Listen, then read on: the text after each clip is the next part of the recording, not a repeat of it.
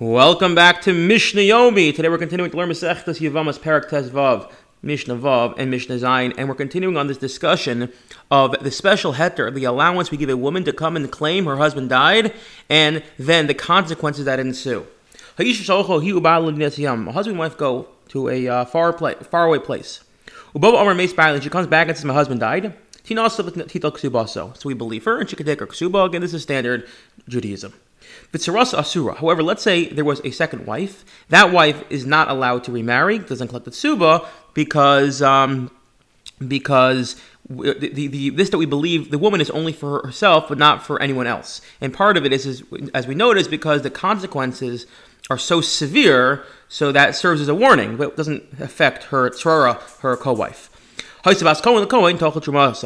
much so, Rabbi Tarfon is of the opinion, did Rabbi Tarfon, that if the co-wife is a Bas Yisrael, the daughter of Yisrael, and the husband is or was a Kohen, so the first wife is, is now free to marry anyone else. The second wife, not only does she have to, she can still uh, considered married, she's even allowed to eat truma as if her husband's still alive, which is interesting. We believe the first wife enough that she's allowed to go remarry someone else, but we don't allow the second wife to go free, and she can still eat truma.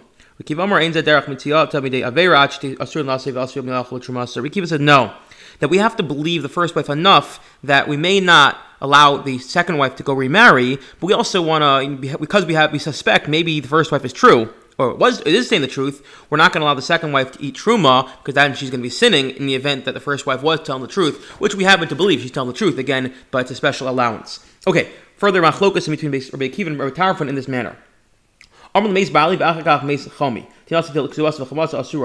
So, a similar case, a man, um, a woman goes with her husband and her father-in-law overseas, comes back and says, "My husband died and my father-in-law died." She can, she's free to go, whereas her mother-in-law is stuck, and her mother-in-law um, um, and Haisabas Cohen, Cohen Tochel Truma. Her mother-in-law can continue eating Truma in the event her husband was a Cohen, according to Rabbi Tarfon Rakiv Amr. No, into there, Mitziasa, Midiavera, Achi Asur, Liasin, Asur, Achel Truma. And the, the, the right Akiva is like, no.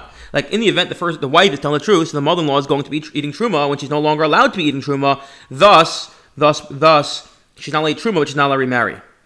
Okay, similar case. Kidesh achas mechamesh nashim any other ezeb kidesh. A man is mekadesh, one a woman, he doesn't know which one it is. And this is probably his kedusha with Bia that he uh, he's mekadosh through sleeping with her, which is a valid kedusha. Doesn't know which one's his wife. Kol achas omers osik kiddush. Each one, the woman claim, oh, I'm the one he was mekadosh. Noticing get with achas v'achas is to give a get to each one of them. However, umaniach ksuba b'neiim umisalik. He can then take the ksuba, only one ksuba, let's say it's 200, place it in between the five of them and say, you guys fight it out. You can figure it out. I'm done. I, I, am done. I, I not only married one of you, so only, only one of you, 200. You guys can work it out. According to Rabbi Akiva? Tower from Kiva, no, ain't a derech also the avera. No, he's gonna be sinning because in the event that the wrong woman takes it, now this man's gonna be sinning from stealing that he didn't give the woman what she deserves, actual what she deserves. Didn't get uksuba l'kol rather to give a get and uksuba to each one of them. Lastly, gezel echad b'chamesh v'ein yad gezel. A person steals one of five people, doesn't know who did he steal from. Each one claims, you stole from me. No, you stole from me. You stole from me. You stole from me. You stole from me. Each one claiming it. It's very simple. He can take whatever was stolen. Let's say he stole, know, $500, place between the five guys and say, you guys work it out.